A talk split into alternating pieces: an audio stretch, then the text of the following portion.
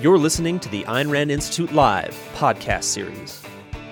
Ayn Rand interviewed with Mickey Spillane by Mike Wallace. Philosopher and novelist. In her novels, The Fountainhead and Atlas Shrugged, she's challenged some of the most fundamental beliefs of modern man, beliefs which most of us hold. She is an advocate of reason, individualism, and complete free enterprise. Miss Rand, you are certainly uh, one of our most controversial social critics, novelists. Who, in your estimation, is the best living writer in the world today? The best living writer, from the aspect of originality, imagination, color, sense of drama, and above all, magnificent plot structure, and the writer who has been treated most unjustly by the alleged literati is Mickey Spillane. We knew that's what Ayn Rand thought, and that's why we've invited both of them tonight, Ayn Rand and Mickey Spillane. His Mike Hammer mystery stories, while being attacked by the critics, have sold more than 70 million copies around the world. In the United States, Mickey Spillane has written seven of the ten bestsellers of the 20th century. Why does Ayn Rand consider him the best living writer in the world today? Tonight on PM East, we'll get the answer to that and other questions from Ayn Rand and Mickey Spillane.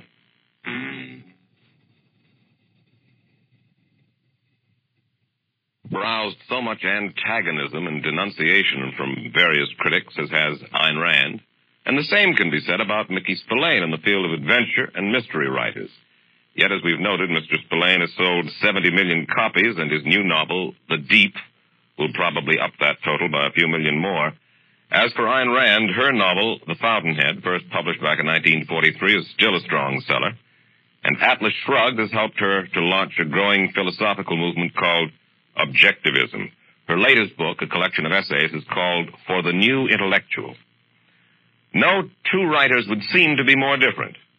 Miss Rand takes about seven years, seven years to write a novel. Mr. Spillane writes his in two or three weeks. Miss Rand writes about architects and scientists, philosophers and businessmen. Mr. Spillane writes about cops and robbers, private eyes, and their girls. Mickey, before we ask uh, Ayn Rand why she thinks that you're the best living writer in the world, let me ask you about your own view of your own writing. You've called your detective hero, Mike Hammer, a state of mind, the most satisfactory character you could imagine. Why? What's so satisfactory about Mike Hammer? Right now, Mike's hard work has enabled me to support a nice large family. And, uh, to me, he's satisfactory in that respect anyway. But there must be something about the fact of Mike Hammer himself more than the fact that he sells books for you in conjunction with his various lady companions. Well, I can take out a lot of what they call uh, hidden antagonism, I guess, on uh, things of the world I don't approve of, using old Mike as the hammer. Are you Mike Hammer? Is he your personal image of what you'd like to be? No, he's a state of mind. I told you that. You know, funny enough, I never, I never described this man, and everybody has a, his own singular image of Mike. You know, I can't, I can't say that, that you have ever described him in, in great detail. Uh, how does he contrast with most people whom you see around you in your daily life, Mickey? Oh, he isn't like them. This is a hero. And as Anne said one day, he's the last of the public heroes. But he's a man who refuses to be taken down. I never, I never like to see him pushed too far without the explosion coming. He's a man who's definite in his approach to what he's doing. Takes no nonsense. He's determined and he's dedicated. And uh, with a character like that, you can pull up a good story. And there are no people around you today who are dedicated and who go after what they want and get what they want? No, there are people. There are people. Oh, yeah, you find them. They're around. But you got to dig them out. About uh, two, three weeks ago, Mickey, I was at a social gathering. Ayn Rand was there. You arrived a little bit late, and you greeted her with the following words. You said, It's good to see there are other giants in the valley. What does that mean? Who are giants, and what kind are other people? Oh, the giants are those who are determined to get what they're going after. So many people today are they're herded, they're shoved around. They they won't fight back. They take this attitude that you can't fight City Hall, and to me, I I can't stand that. You can fight City Hall if you want to push. You can't stand around and just be, just let yourself be one of a mob that goes this way and goes that way. Somebody cracks a whip and you go. And, uh, I find it Ames like that too. She's not going to be pushed around. She's determined to push herself if necessary to get what she, what she thinks is a definite object in life. Yes. And we've gotten some view of Mickey Spillane's idea of a hero. Uh, what is yours? Well, I might astonish you. I hope you will let, give me time to explain fully. Sure. But in essence, my idea of the hero is the same as Mickey's, except that every concrete is different. The details are different, but what counts in literature is the essence, that which distinguishes a person from all other persons or characters. So my idea of a hero, such as John Galt, is a man who acts on his own judgment, who is an independent sovereign consciousness. He selects his goals. He selects them rationally. He is confident of his own rightness, and he pursues his goals.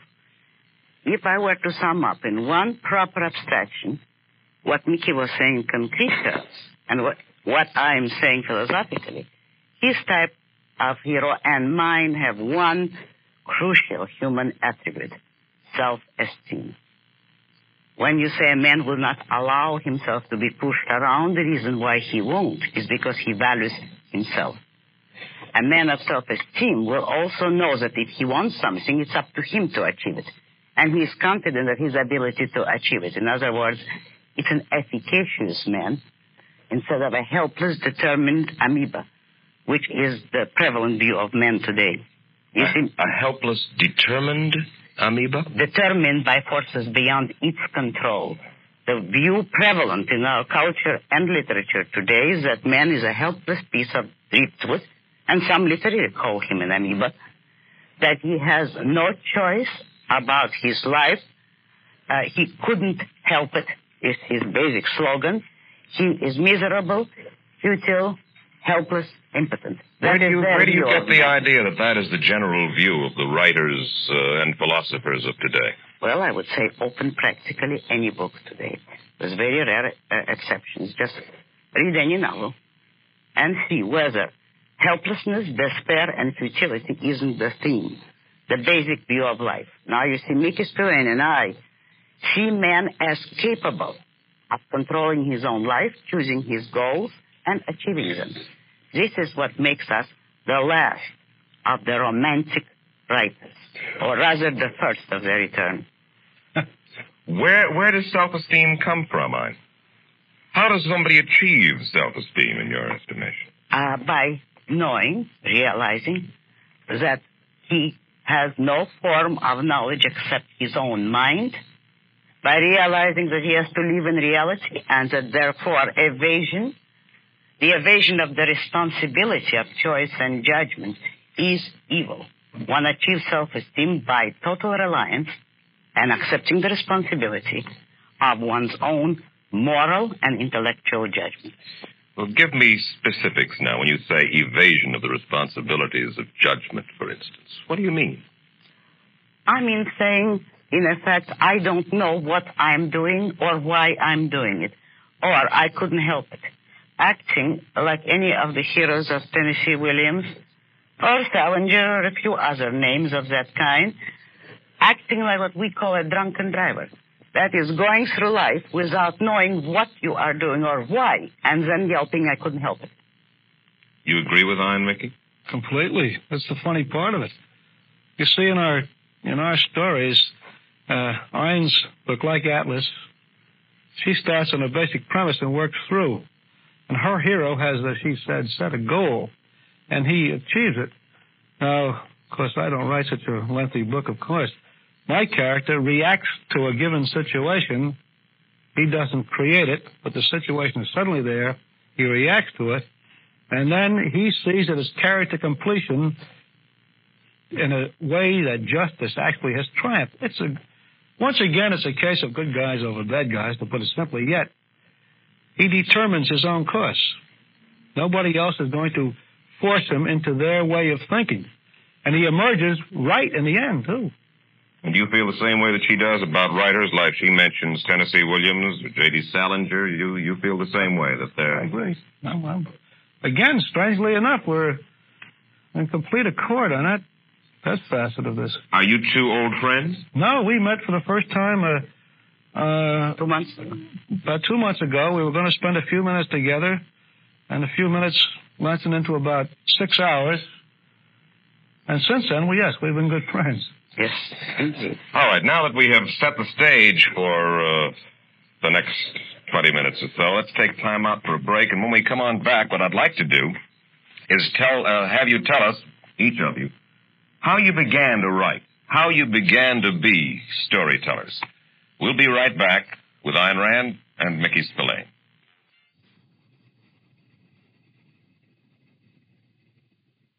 Talking with two best-selling writers, authors, Ayn Rand and Mickey Spillane. We'll get the difference in a while between writers and authors from each of them. But first of all, I'd like to find out, Mickey, how, under what circumstances did you decide that you wanted to be a storyteller, and how'd you go about it? Well, I've always been a storyteller. When I was a little little boy, I lived with a lot of people who didn't have too many too much of an imagination. And there was no greater thrill than taking these people with no imagination and setting a stage and setting it properly. The graveyard story is true. What graveyard? Well, we had a, in Elizabeth, New Jersey, we had an old graveyard, and we had a bunch of very superstitious people around there. And I was the only one who walked through the graveyard. Now, I was never big. I was always sort of a small boy, and a lot of big boys around me. And when we were away from the graveyard, they were always real tough characters. But the minute we got near that graveyard, was my coat they were holding on to because I was the only one that wasn't afraid to go through there. But with a couple of other friends of mine whom I had convinced earlier that don't worry about the dead ones, just worry about the live ones. See, we had pulled this big old hoax, the sheet and all, and got them to come up behind the, the tombstone. And as I let them in there, telling them this weird story, I had them all personally involved, and I was going to show them this grave of this that belonged supposedly to a man whose house they had messed around, and it was an old haunted house thing. When we got up there, the first kid came up behind that thing with the sheet on him, and my golly, you never, you never saw so many tombstones knocked flat from kids running on top of them. But that started me off, I think, and other things like that. But the reason I started to write them was I needed the money. Yes, I know. Why do you keep writing? You don't need the money. Do you enjoy writing? Do you enjoy writing now and about the adventures of Mike Hammer for the same reason that you wanted to scare the kids or show them that you were a bigger guy than you were back in the old days? No, I like storytelling. I enjoy that. But you're not an author. You're a writer. I'm said. a writer. No, there's a difference. A writer is one whose primary and sole occupation is writing. An author is a is an author. I say the difference is that a writer will make money. An author takes a chance on it. A writer can co- write consecutive things, and they will be good. An author may have a one shot, maybe two, but that's not their primary source of occupation. And you can read into a book whether this person is a writer or an author. Are you reading for fun? Did, did it entertain you? If it was really solid entertainment, and that person can continue to write, you're probably reading the works of a good writer. Who, uh, who are some other good writers? You mean in today's mystery field that I'm in? In any field. I'll say Fredric Brown. I'll say John D. MacDonald. And I stay with the mystery field uh, almost completely because it is my field. Rex Stout, Carter Brown. Not Carter Brown, I'm sorry. Why? What's the matter with Carter Brown? Uh, let's not get into that, will you, Jesus? You know, I don't like people to make a, a laughing stock out of the mystery field, so uh, it's bad enough I say what I say about him privately without this. Rex Stout? No, no, Carter Brown. No, I, I, I we passed uh, Carter. Now, now we're at. Uh, Uh, Rex Stout, I don't read. why not? I, it's not the type of thing I read. It's too light. It's too, uh, it doesn't deal with anything solid. I don't like his characters. So, uh, And when, how, where did you start to write? Well, I decided to be a writer at the age of nine, Really? consciously, and uh, I was making up stories long before that. But at nine, I realized that this was the profession of a writer, and decided that that would be my profession. Now, the reason I started making up stories is that I discovered in magazines for children that stories about people could be much more exciting, much more interesting than the kind of children or adults that I saw around me. I wanted something better. I liked the idea of projecting, ma- making real the kind of people and events that I could admire. My motive was I wanted to look up. I don't like to look down. I don't like to despise people. I don't like to feel them. I wanted people I could admire. That's what I wanted to create. That was my motivation. You found nobody around you to admire, Uh, not at that time, except in fiction stories. except in some fiction. Do you find whom do you admire among living living people here in the United States or around the world? Who are the two or three human beings whom you most admire in the world today? Huh? Well, I admire Mickey Spillane as a writer. I may not agree with him about many things, but Yeah. as Other pure public literary skill, as literary technique, and I underscore literary, not merely entertainment, as high literature, Mickey, I admire Mickey Spillane. Of public figures, of figures known to the public, nobody today, but I can promise you that there will be a few in a few years. But there's no human being on the face of the earth whom you admire today. As a full personality, no. I can admire certain traits or aspects of many different characters, but as a person, as a symbol of human greatness, no. Well, why is the world in such a state that there isn't one living human being whom you can point to and say, that's a fella? Because in the present state of our culture, if they exist, they would be underground. They would not uh, rise. They would not make themselves known, or at least it would be made extremely difficult for them. They would not be the fashionable ones. However, as we're changing the philosophy of this culture, they will emerge. And you think we're going to change the philosophy of this culture? Yes. You think that you are an objectivist? I and those who are objectivists, yes. And what is objectivism going to do to our culture, Ayn? Free it. In what sense? In what fashion? If you want me to say it just in the briefest terms possible, hmm. because I can't go into long explanation now, it will stop collectivism. It will stop the worship of physical force and brutality. It will bring man back to a civilized view of life, the essence of which is that no man uses physical force against others. Then art, achievement, everything good can be practiced by man and can appear on earth under the rule of brute force, under the rule of a collective to which you are forced to belong, nothing but destruction and mediocrity will surround you. And today, the mediocrity of our public, public figures, the mediocrity and the superficiality are appalling. And when you talk about our public figures, you mean our current administration, our past administration, our Christian leaders, our Jewish leaders. I mean those who are either cultural or political or literary leaders, those who determine the dominant trend of our culture. That is what I would call cultural leaders. And today I see nothing but mediocrities with very rare, temporary, and partial exceptions which never last very long. Hmm. And the best example of it, and if you ask me why, take a look at what our literati have done to Mickey Spillane. You mean the critics? I mean the critics and the kind of intellectuals who are illiterate, who do not know how to read, who are out of focus while they're reading, who want words to suggest something kind of approximate, who resent Mickey Spillane for his best virtues, for the fact that he writes about heroic men, that he writes purposefully, that he sees men as moral. And when they throw that broadmide at him and at me, that his characters are black and white. Uh, they're not human because they're just too good or too bad. The same thing which is thrown at me. The motivation behind it is the rebellion against moral values. They do not want people to be either good or bad. They want grayness. Moral grayness, spiritual grayness, and stagnation. What they resent is the idea of morality and of moral judgment playing any role in human existence. You're not just sore at the critics because the critics have taken you up and down a little bit, too. Now, why would I be sore at, excuse me, cockroaches? I'm, I'm giving them certain stature. Why should I be sore when I predicted that that's what they were going to do? You feel the same way about literary critics generally, Mickey? Well, I don't feel about them anymore. I gave them up a long time ago. I don't worry them. They don't worry me. I know I bother them.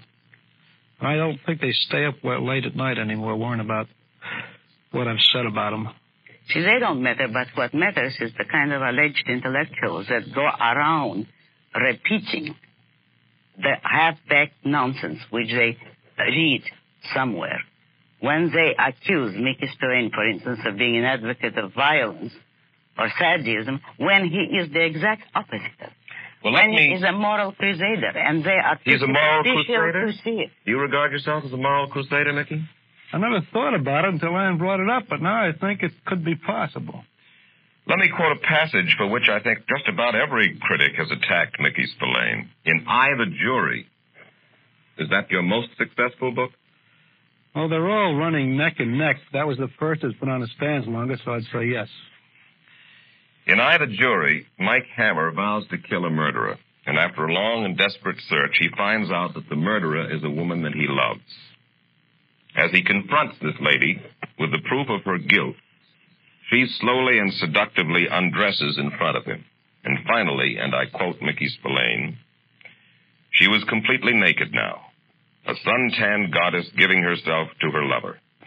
She leaned forward to kiss me, her arms going out to encircle my neck. And then Hammer shoots her, and he describes it this way, quote Mickey Spillane. Slowly she looked down at the ugly swelling in her naked belly where the bullet went in. How could you? How could you? She gasped. I had only a moment before talking to a corpse, but I got it in. It was easy, I said. Now then, that is not, as the critics suggest, Ayn, uh, gratuitous sex, violence, sadism. Most certainly not, and only the most superficial kind of reader would ever think so. Because now let us analyze what is the meaning of this scene. And you have given a very good synopsis. But he left out an important paragraph that almost explains that whole thing. Because between the time, immediately after he shot her, he stood up and he turned around and looked at what was behind him because he knew there was a motive behind what she was pulling. And the gun was lying there right behind his head, lying there on a small table. And had he allowed her to kiss him, she would have gotten that gun, and his his brains would have been all over the room now. Well, I can understand. that's I the can. I can would- Well, understand that is that. the practical setup, but I would like to point out what is the actual dramatic meaning of the scene and why Yes. what is, it is is the the actual exact dramatic? opposite of sadism. You have here a man It's the opposite of sadism. The exact opposite. Well, or let me tell you what I see in that scene, and this is how I read it long before I ever met Mickey Spillane. This is the greatest dramatization of integrity. Uh, now let me explain this. You have the story of a man who has a, a sworn vengeance. He's dedicated to a certain purpose because his best friend has been brutally murdered and other horrors happen during the course of the story. He is fighting the mysterious evil that is causing all these horrors. That is his crusade. Now, in form, it's a detective story, but the abstraction, a man dedicated to fighting evil, would apply to any moral issue. Now, here we have a man dedicated to fighting evil. At the same time, he's passionately in love, and through the story, it's very convincingly established how much this woman means to her. He thinks he's found the ideal woman. This is his great love. The climax, which is magnificent dramatically, comes when he discovers that the murderer he had been seeking is the woman whom he loved. Now here is his choice. Either he will be weak and give in to his emotion and drop his values and ideals. In other words, surrender to her seductiveness at the price of his own integrity and his belief in his own values, ignoring or evading her evil. Or else he is going to say that nothing can come higher than his sense of justice, his integrity, and his purpose. Therefore, when he says it was easy, it gave me an emotional shock when I first read it, because here is what is so obvious in the line. The greatest sacrifice he could have made, the greatest tragedy, that he had to destroy the woman he loved, was easy to him if that woman no longer represented his values. His integrity was not tempted. That's pretty eloquent uh, understanding of what you. Is that the way you wrote it? Is that what you were thinking about? This is exactly what I had in mind, and the other thought behind it was, too, if he does surrender his integrity, and he does surrender his values, at that moment he's also going to surrender his life because she'd kill him. He would then have been destroyed. All right. Now, that is a moralist plan. We got to go away for a minute or so again. When I come on back, though, I'd like for you to explain this to me.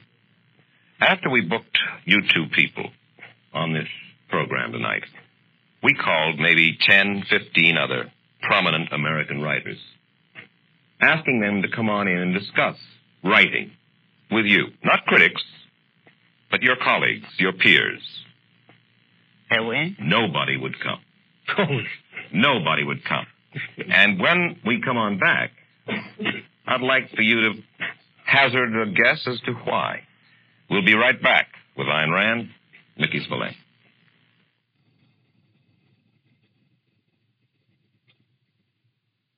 Back again with writers Ayn Rand, Mickey Spillane. Now, as I said just before the break, I think that we probably talked to somewhere between 10 and 20 top writers who live in this area. We talked to a good many of them, and all for one reason. I'm, uh, they- weren't unkind or anything, but they all had something else to do. They really just didn't want to come. It was the inescapable conclusion that we arrived at. Why would you imagine? They didn't want to come and sit and talk writing with Let me tell you- Spillane and Rand. What do you think, Dan? I don't have, I won't- don't have to guess about it. I can answer it with certainty. When you consider that they see men as a mediocre nonentity, out of focus, and they write about nothing but their sensitive feelings, they despise plot. when plot structure is the most demanding, the hardest, and the most valuable aspect of literature, when they go through the motions of saying that they've dispensed with plot, they dispense with character, what do they do? They write moods. And then compare that with the kind of strict intellectual discipline and skill and structure that has to go into my writing and Mickey's writing. Paraphrasing the remark which I didn't originate, but which was made to me. The fact is, if Mickey and I are writers, those modern fashionable ones are not. It's either or. The moment when we will be the recognized fashionable intellectual leaders of the culture, they would not be allowed into the anteroom of a publishing house. Not by law. I mean by cultural standards. There would be no room for phoniness and pretentiousness. Writers would have to work. Now, if you ask me, what proof, proof of that do I have? Our sales. The proof there is the illustration of the cultural break between the people in America and the alleged intellectual leaders. Leaders who believe that value consists of being an incomprehensible, mystical elite, so that if you happen to sell, you cannot be good. If you don't sell, you have, of course, superior value. Now, why do we sell? Because the majority Oh, now, of the people. Of let me finish. Right. The majority of the people are not corrupt enough to want to exist without values. On different levels and different themes, what Mickey Spillane and I appeal to is the idealistic, the value element in people, the element that wants to achieve goals in life and to see man as a hero, the element that does not want to give up, as our literati do. Now, that is our proof of our objective value, and that is what we will never be forgiven by the enemies. And I'm glad that we're not, because we couldn't really appear in the same room uh, with any of them. Mickey, uh, do you think that's that's the reason why they wouldn't come? Well, I've always said that literature is what people read. And I've always gone along to thought that success is going to be a proof of something. But one day I was being badgered by uh, quite a well-known writer. And it was about the time this book came out that mentioned the fact that of all the uh, the 10 bestsellers in the fiction field that had ever been written in the past 60 years, I had seven in the top 10. Well, I had only written seven. And he was castigating me no end. And I was getting a little aggravated. And he was saying this is a terrible commentary on the reading habits of the American public that I should have seven in the top ten, you know. And my answer to him was, look, you're lucky I didn't write three more. so, The, uh, I- I'm afraid that if I mention some names, I will embarrass the people who turned down uh, the opportunity to appear with you. So let me go to a recently dead writer, uh, who obviously could not have been asked to appear. What is your view of uh, Ernest Hemingway as the writer, Mickey? I'm going to say this. I didn't read much Hemingway. I read The Old Man and the Sea, and that was it. How come? Because I started them at other times and I just couldn't quite get into them. And uh, that sort of ended it right there. And the old man in the sea was not a hero to you? I don't go for that type of story, let's say. I told you, mystery stories happen to be my forte. I like them, I enjoy them, I work with them. But The Old Man in the Sea, no, it wasn't a hero story. This was a story of despondency, despair again. Nothing was built. Nobody won. Who won? The Sharks won. Uh-huh. And uh, you just want humankind to win, win, win, win, win. Well, I think they should be put in a position where they certainly shouldn't lose. To what? Fate, to circumstance. Ayn, what about you and Ernest Hemingway? Well, I would say he's uh, not the worst writer that has lived. He has certain qualities. I mean, he's a writer more than some um, others today. However, I agree with Mickey on one thing. The hopeless, fatalistic despair of his view of life. He can write well on occasion, but the sense of life, his view of man's relationship to life, is that death wins and that we exist only in order to die.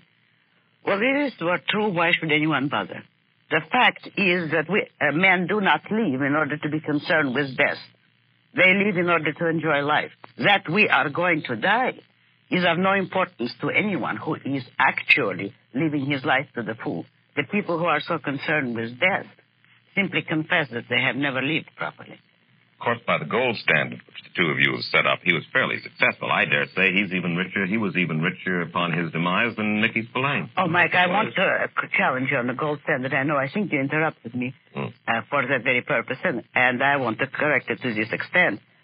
Sales alone are not proof of either value or lack of value of a book, but it's sales plus the reason for those sales. A lot of very bad books sell, too. Uh, it isn't just that, but it's the kind of sales, the kind of popular attitude, the kind of readership response that Mickey and I achieved versus uh, the two and a half copies in someone's private elite, which are then proclaimed great literature, not for any reasons. It might be great literature, but when you're told that it's great only because one authority or another feels like it, when it is all an issue of some undefined mystical feelings, then all you can say about it is that it is a contemptible fraud and that no culture dominated by it is in a healthy state. Mickey, we have just a minute left, and I've heard from Ayn that she presently respects no public figure on the face of the earth. Who are the men or women whom you most admire? You mean in the business field? In any field at all. Well, I don't pick out any special one. I pick out a person whose attitude I like toward life. I don't like the way people work, but as a man who has an attitude and contempt toward the innocuous slobs that seem to dominate public life today, I like Howard Hughes. Howard Hughes. Now, why? Can you. Well, here's a man who has contempt for the kind of people who are ineffectual in business and in other phases of life, and in his own way, he shows it. Yet here is a man who, by his own efforts, has brought himself up to the top, and he does what he wants to do. And he might have had a rough life, and it might have been a disastrous one emotionally for him on occasions, but still he maintains that that attitude and that feeling, and under certain conditions, he could have been a, a hero. I like him. That's uh, I one to nothing. Howard Hughes to nothing. Thank you very much, Ayn Rand, Mickey Spillane. Thank you. And now- Thanks for listening to the Ayn Rand Institute Live podcast. Subscribe on iTunes, Stitcher, or wherever you listen. You can also find us on YouTube. If you like this content, please share or leave us a review. For more information, go to aynrand.org. Audio licensed courtesy of the Bentley Historical Library, University of Michigan.